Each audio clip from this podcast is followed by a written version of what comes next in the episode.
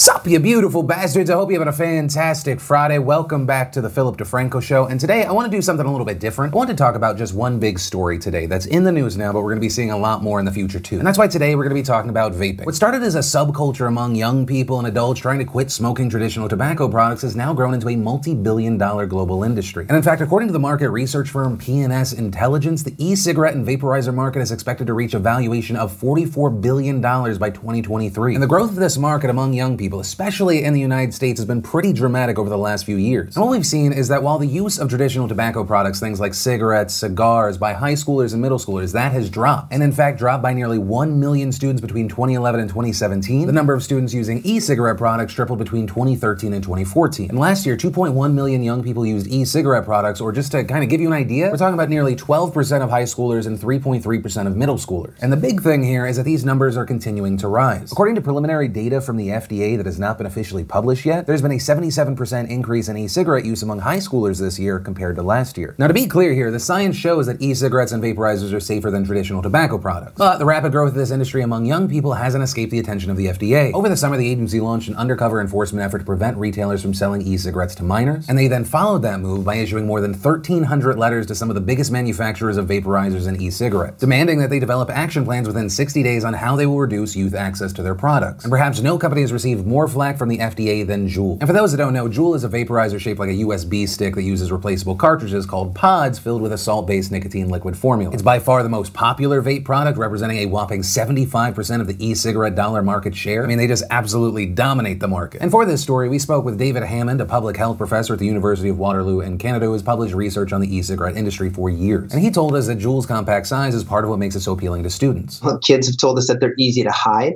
So, you know, most 15, 16 year olds don't want their teachers or parents to know. These things are so sleek, they just pop right in your pocket. And if you don't really look at it, it does look like a memory stick or flash drive. We also spoke to Robin Koval, the CEO of Truth Initiative, which is an anti tobacco nonprofit organization. And Koval told us while there's no doubt that e cigarettes are safer than traditional cigarettes, Juul is unique because of the high nicotine content. One of the things that we knew was that the nicotine content in most e cigarettes up until recently was not as high as in a regular cigarette. Uh, but with Juul, one Juul pod is equal to a pack of cigarettes. Uh, you know that presents a pretty big addiction liability, especially for a young person who's using nicotine for the first time. Truth has even launched a campaign called Safer Does Not Equal Safe to highlight some of the potential impacts that nicotine can have on teens. Nicotine has effects on developing brains. The younger you are when you get addicted to nicotine, uh, the harder it may be to quit later.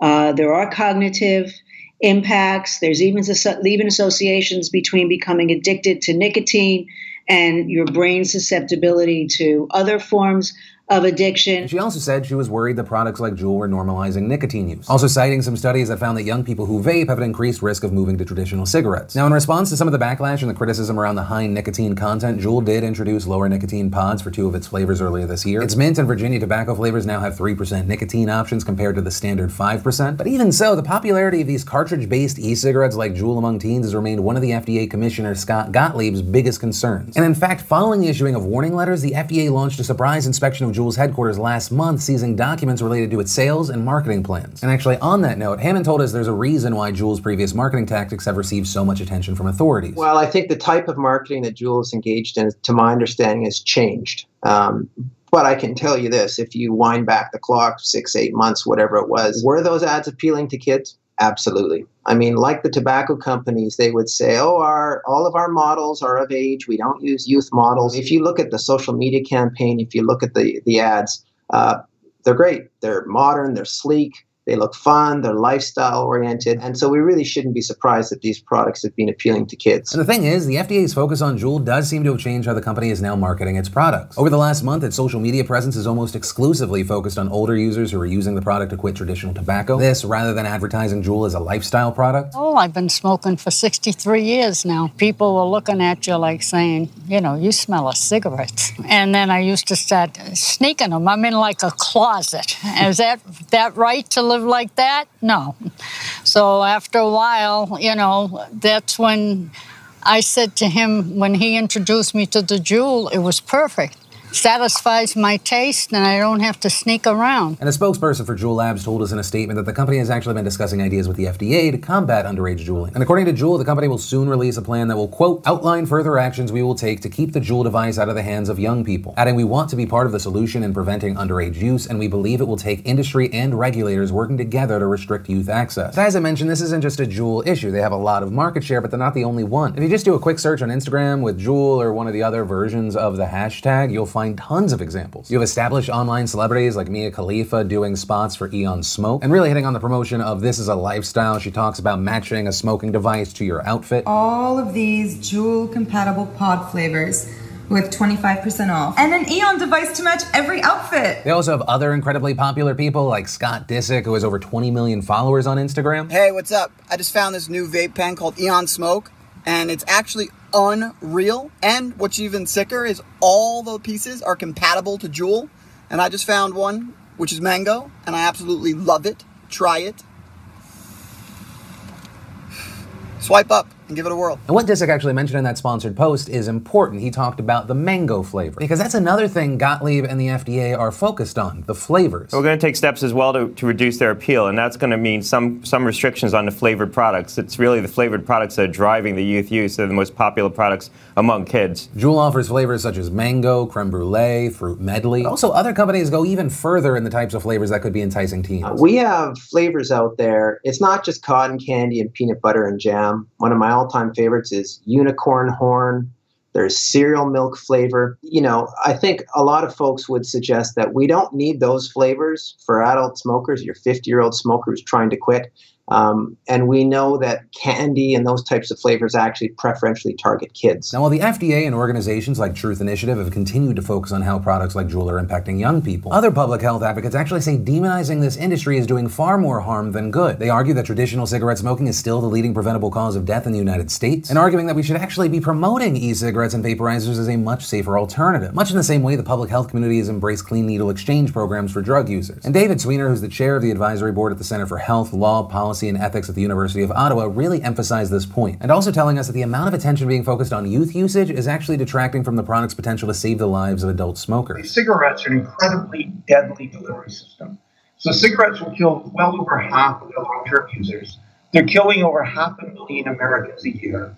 They have killed over 5 million Americans in the little over a decade since the FDA got its authority to regulate tobacco products. The FDA has done virtually nothing about cigarettes it's spending its time looking at the, the low risk alternatives and uh, putting barriers in the way there. So I think what we should recognize is the reason we've got this problem with all those deaths is not the nicotine, it's the smoke. Cigarettes are just a really dirty delivery system. Sweanor also pointed out that countries that have promoted nicotine alternatives to a traditional cigarette, like a Swedish oral tobacco product called snus, have seen major declines in the traditional smoking rate as a result. Cigarette smoking in Norway fell by half in just 10 years as they got access to that Swedish snus product.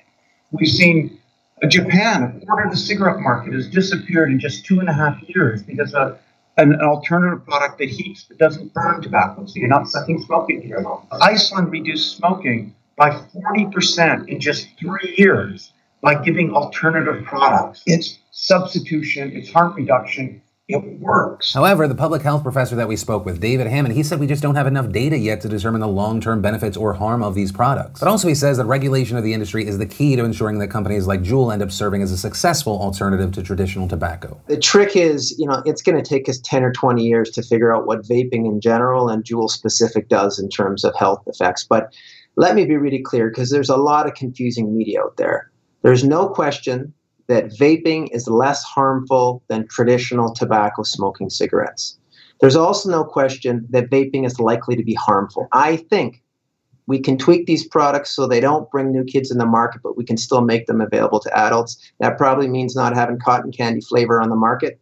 Um, but we'll see what the FDA and other countries do. Actually, on that note, the Washington Post is now reporting that next week the FDA will officially announce a ban on the sale of fruit and candy flavored e cigs. However, reportedly, this ban will not apply to retail shops or specialty retail stores, but will force Juul to only sell tobacco, mint, and menthol flavors. And what I'll say as far as my personal takeaway from this is I'm, I'm a little split. I would say like 90 to 10. I am largely of the mindset that anything that is not a cigarette for a person that would normally smoke a cigarette and can't quit is fantastic. Right, but that's coming from the thinking of someone that has a bad habit replacing it with not a good habit, but a not as bad habit. And the only part of me that's really concerned about this is with the kids. I mean, you have this cutesy product, delicious flavors, but ultimately it is a delivery system for something that is addictive. Now, how addictive is nicotine? I will personally never know because I have never smoked a cigarette. Actually, correction, I did uh, one time smoke a spliff. Luckily, I think it was barely a spliff. But a big part of the reason I've never really smoked cigarettes was because my parents smoked. I, I, I consider that a blessing. Every morning you'd hear that chorus of coughing, the smell and the edginess if they didn't have any or they might not have any in the future. My mom ended up quitting, my dad ended up vaping. But I think that's because of my limited personal experience with it. I really do want to pass the question off to you. Do you think that the FDA should continue to heavily focus on the industry given the trends we've seen among young users? Also, do you think the fears around these devices are totally overblown and that products like Juul are actually going to save countless lives, right, by converting people from traditional tobacco products to this? And I'd love to know your thoughts on this, but I'd also really love to know your kind of background. Like, are, are you uh, an adult out there in the real world? Are you in college? Are you in high school or lower? Do you juul or do you see a ton of it around you? Feel free to use an anonymous account so no one thinks you're a narc. Main point, let me know what you're thinking down below. But with that said, I hope you enjoyed this different kind of special Friday show. If you did like it, let us know by hitting that like button. It helps support the show. Also, if you're new here, you want to make sure you don't miss new videos, which we post one every weekday at least. Be sure to hit that subscribe button, maybe even ring that bell because when notifications work, that's great. Also, if you missed the last Philip DeFranco show, you want to catch up, you can click or tap right there to watch that. Or if you're in the mood for something lighter, we did a little test video called Feel Good Friday. But with that said, of course, as always, my name's Philip DeFranco. You've just been filled in. I love yo faces, and I'll see you Monday.